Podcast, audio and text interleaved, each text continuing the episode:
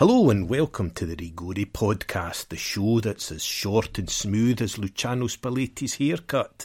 We're back from our winter break where we were up at altitude, topping up our misery levels.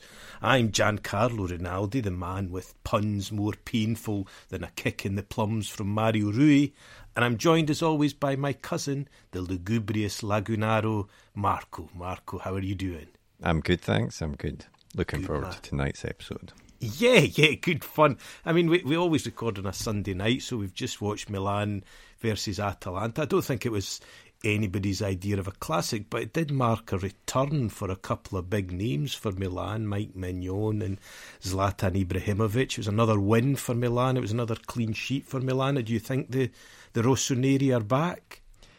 Yeah, I mean, they've definitely picked up their form. They were obviously on a terrible run of form before, and I think actually we had sort of been the, the doom merchants for them and sung Atalanta's praises. So, of course, there was only one outcome to tonight's match um, in that regard. But uh, yeah, I, I, think they're, I think they are performing better than they were. I still think their limitations are their limitations, but Maignan will make a big difference in particular, I think, for them. And he does seem to have tightened up their defence as well with this change of system purely. So, um, I think they said on BT Sport, you know, they going into that first leg of the Tottenham game, wouldn't have fancied Milan much over the two legs, and I, I would have agree, agreed with that. But now, with that one 0 lead, you you would have to be reasonably hopeful that they can do something in that second leg as well. They, they certainly look a more solid unit. I mean, it's not been spectacular. But then it wasn't all that spectacular last season. Mm. I mean, hmm. and the other thing that they said tonight was, I think, I think it was at kickoff anyway. They were only five points worse off than at the same stage last season. Yeah. It's just been that Napoli are just streaking away. I mean, I was looking there just to see. It would be a very exciting Scudetto race if Napoli weren't so brilliant. You'd have teams there because you know you'd have Milan. Obviously, Inter lost at the weekend. You got the potential for Roma and Lazio to be in the mix. So I mean, the battle for second place is is quite an exciting one. But certainly, yeah, he seems to have steadied the ship defensive. He's gone with his three at the back, which you know I wasn't entirely convinced by, but it does seem to have it does seem to have shored up the back line. It's a it's a young defensive line, a very energetic one, and I mean a cracking. Although it wasn't attributed to Theo Hernandez. It was a cracking oh, yeah, goal he scored yeah. uh-huh. tonight. If if you haven't seen it, as a ricochet off the back of Juan Musso. So he was a bit unfortunate, but the coordination to kind of first time crack the shot was was impressive and then it, I mean, really, Milan spurned a series of chances yeah. to, to make it more. Leao just seems to have lost his touch. Me, he's another man we've cursed. Maybe we've sung his praises so much, or maybe they've just told him to keep missing a few so that no big Premo club comes in to buy him. I don't, I, I don't know what's going on there, but eventually. Uh, Junior Messias chipped the chipped the goalie and put in a you know put in a good one to make it two 0 and I think it was it was a fair reflection. I mean, I think Atalanta in fairness to us, I think they've lost a few players to injury. They didn't look as as sharp and as, as zesty as they have in, in recent weeks, and, and Milan had too much of them. And it was nice to see, you know, a big cheer obviously went up when, when Ibra came back on the pitch. How much he can seriously give them at 41 yeah. years old, I, I, I don't know. I mean, you know, he, he, he did look, he was quite slow moving around and everything. You know, he was quite. He did look a bit like a, a bit like a giant robot at time. But you know, I, I think more, more maybe for morale, for spirit. I think he's a he's an important addition. And uh, as you see, you know, it's a tonic that they that they desperately needed, and obviously Scudetto's done and dusted, I think we can see. But, you know, they, they certainly look to have steadied the ship. And, and of those chasing teams, they're probably in the best form now at Milan. Yeah, I think so, definitely. And I mean, uh, you mentioned Europe, so uh, obviously we've been away a weekend. There's been a lot of European action through, and incredibly, having been doom and gloom for such a long time. I think this is the best Italian performance since 1991 in terms of getting teams through to the last the last 16 of of Europe. And you know, I did a wee poll um, myself then through the Rigori pod to test the, the levels of, of confidence amongst supporters of the various teams. And it actually seems Milan fans seem the least confident of all the Champions League sides, which is maybe a reflection of who they're up against and you know the advantage that they've got. Because I mean, I think anybody that saw Napoli play Eintracht, uh, Napoli playing anybody just now, yeah. I think confident and a two 0 away win obviously puts them in the driving seat. Um, Inter I thought were quite underwhelming really against Porto, and obviously you know this weekend's result, losing to Bologna is a bit of a setback for them. But but still, you know most people seem to think that they would get through. But Milan perhaps with the toughest job, although you know Tottenham not in the greatest form going into it. They did beat Chelsea, but then you know Chelsea's in even worse form. So you know I, I don't know that. Um, as you see, if you'd asked me a couple of months ago, could Milan win that tie? I'd have been pretty unsure of it. But now I think, I mean, do you think they can get all three through in the in the Champions League, Marco? I mean, obviously, it's definitely possible. They're in a good position. Um, I actually think Inter are the potential banana skin, or the biggest potential banana skin, because I thought they were pretty poor against Porto. Um, they got the goal when Porto went down to ten men, but you know, Porto had had a few chances before that, and as you say, they they are potentially entering a period of not being in great form, possibly uh, losing to Bologna today. Um, Napoli, yeah, you would think it would take some sort of disaster for, for them not to go through. But um, the other two ties are more delicately balanced. But you know, I, am hopeful, and it, it would be great if all three teams could get through. It would be. Um, whether it would be a sign of something or a one-off season is difficult to say, but it would certainly be morale boosting for Italian football.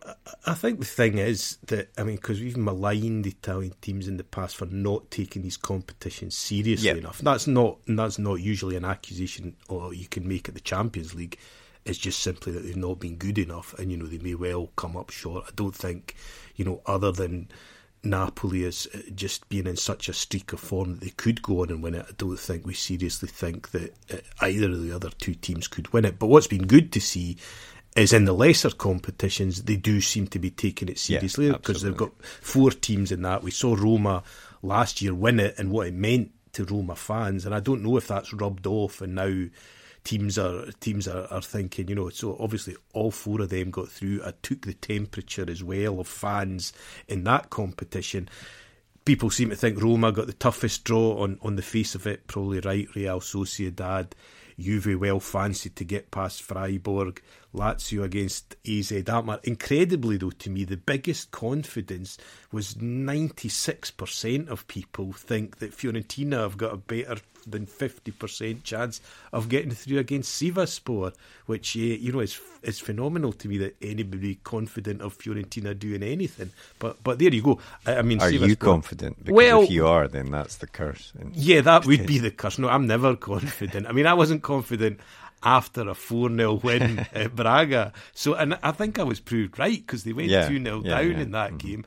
And, you know, I wanted to mention to you as well. I mean, I don't know if you saw the, the first time I've ever seen a goal that was given by goal line technology being ruled out by other technology. That was Arthur Cabral scored for Fiorentina. The goal line, t- the referee's watch buzzed, it's a goal. Then he was called to VAR to check, and the VAR showed that the ball hadn't crossed the line. So right, incredibly, okay. we had technology.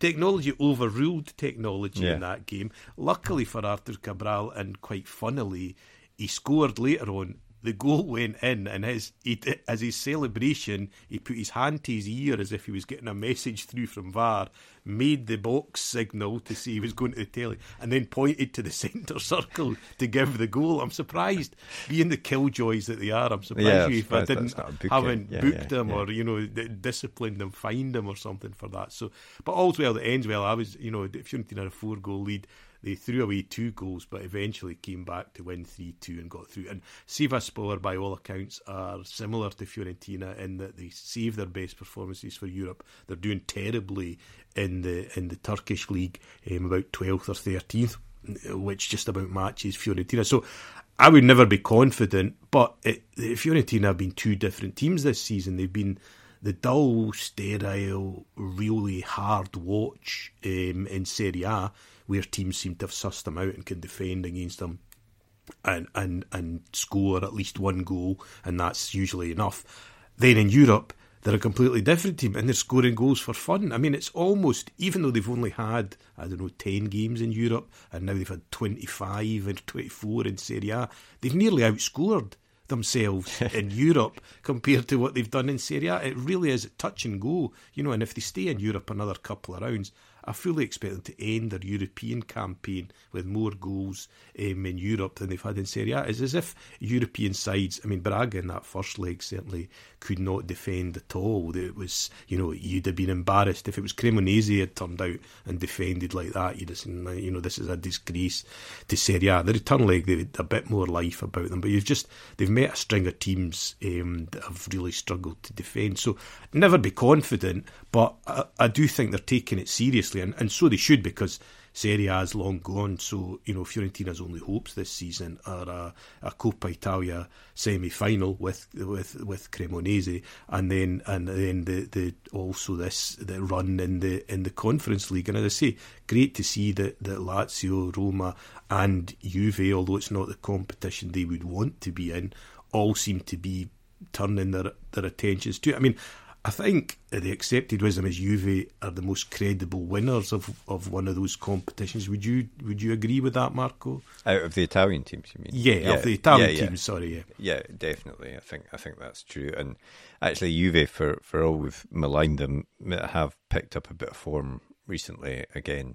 Um, so yeah, I think they've got a real chance. I, I, you, I mean, you'd probably look at Man United as as their main rivals in that competition. Um, but other than that, then I don't think there's too much that they should be fearing, really. No, and Di Maria would enjoy a goal, I think, Indeed. against Man United as well. so sure. absolutely, yeah, absolutely. But you know, Di Maria, funny, uh, uh, very maligned in the UK, but he's really been a a quality addition for Juve. And the first goal he scored um, in their European game was an absolute was an absolute cracker as well. Yeah, so definitely. I mean, great to see from our point of view, Italian teams doing well. As you say, if it's to be sustained, that's another issue. But let's say let's enjoy it whilst we can. Anyway, mention of Juve and, a, and an old Juventino and, and Fiorentina acquaintance has also popped up back in Serie A. Um, Paulo Sousa at the helm of Salernitana, having got rid of Nicola and then brought him back. They got rid of him again in typical Italian style, and I mean that it was an eye-catching result. Um, yeah at the weekend because Monza's been in good form, but um, Salernitana kind of blew them away. Really, it was a pretty impressive performance, and Candreva right at the at the heart of it as well. I mean, I, I think. I still feel a bit sorry for Nicola because I think I think Salernitana were probably going to be safe anyway. But I'm interested to see what Paulo Sousa can do because um, I always felt not a lot of Fiorentina fans didn't like him.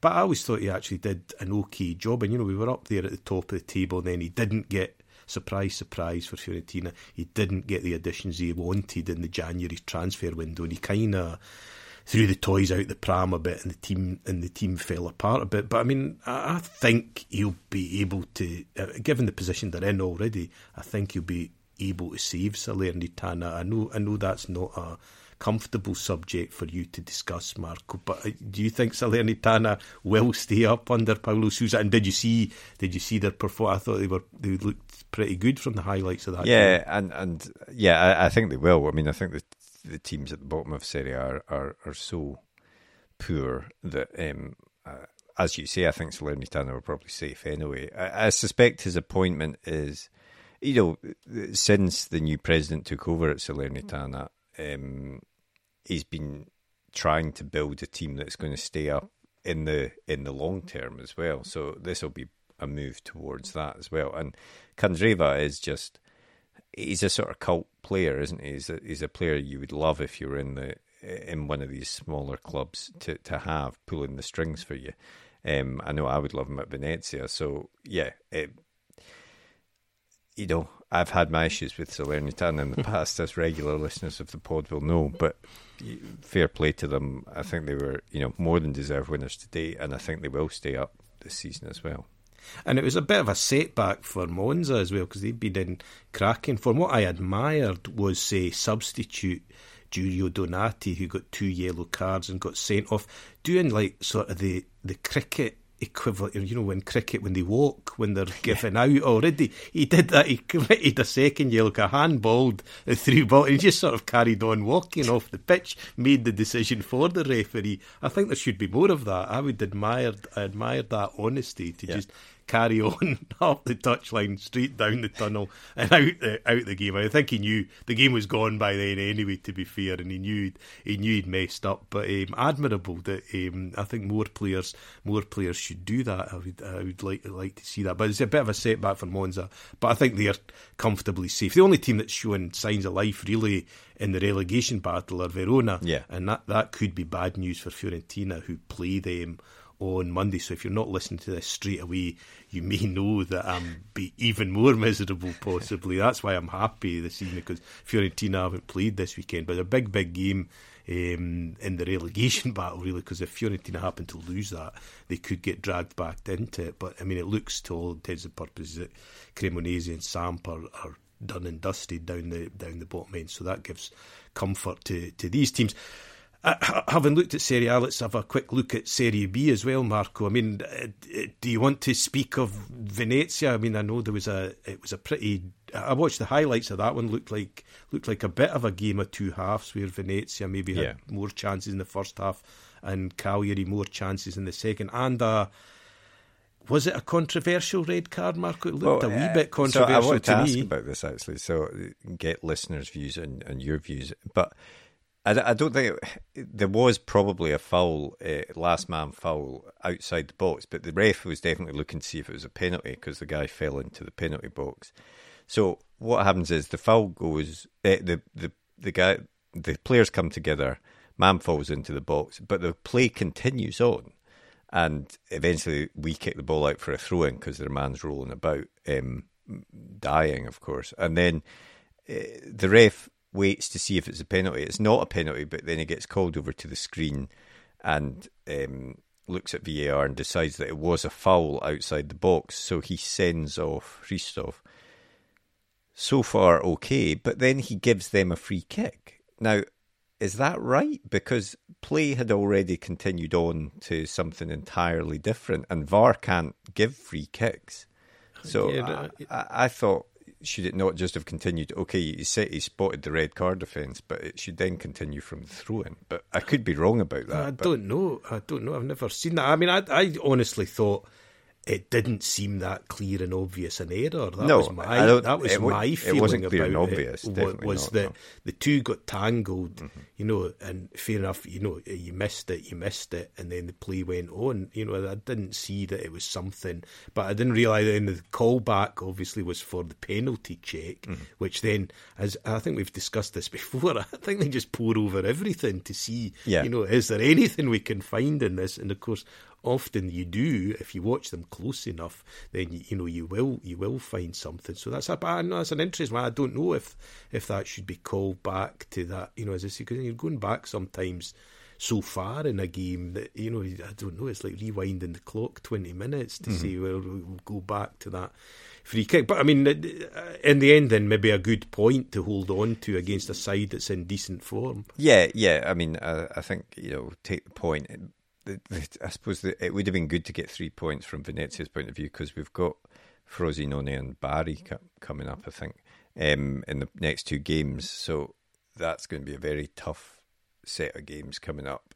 Um, and while it looked like in the past couple of weeks that we might actually be able to leave that relegation uh, fight behind us if we had managed to get three points, we're now still on the edges of it. And if we lose these next two games against the tough opposition at the top of the table, then potentially we're right back in the middle of it again. So, um, you know, a point's better than a loss, but it would have been nice to have, have grabbed the win there. It, it, it's totally unlike Serie A, where the bar just keeps moving higher and higher mm-hmm. for the relegation. I see that every week. You know, there's a lot of teams in that battle. Where Serie A, you think, well, one, two, maybe three teams are cut adrift uh, Serie B, nobody's cut adrift, you know, and it's mm. a new a new name almost every week that gets dragged into that mire. And you're right, if you don't get points on the board quickly, even though you've had a decent run of form, you can quickly end up uh, end up back in it. And you, you mentioned there uh, Frosinone, high flying Frosinone to to take on. I think probably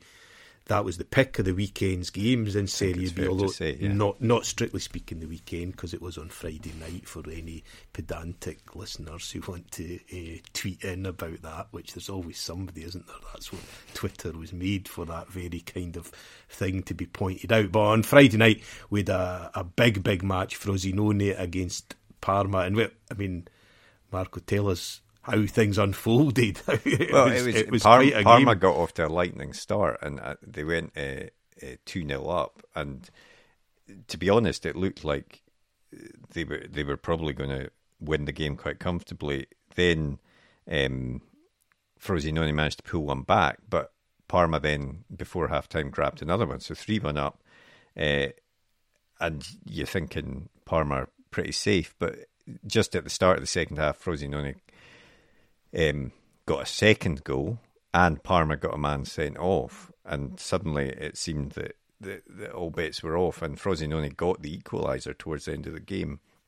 But despite that, uh, Parma managed to managed to grab a winner and another red card before the end of the game. So it yeah. was definitely, I would say, the, the game of the oh, the abso- absolutely. And I mean, we got a nice chorus of Franco Vazquez. You are a piece of and, and, and from the Frosinone from the Frosinone fans because he scored uh, you know the, certainly the, the winning goal was yeah. an absolute cracker I thought I thought the two red cards I mean I think the first one I don't think you could have much argument no. with it. Estevez went in and it was one of these ones that looked bad in real time looked worse uh, on VAR when you go back I mean the, anything that bends a man's leg I think yeah. should be should be a red card. I think uh, if if the bone no longer looks straight, then I think that I think that's fair enough. I felt a bit sorry, although it didn't really have any sway on the game because it was late in the game. The second red card that I thought was a bit less. It, it seemed like one of these ones where a man was behind him,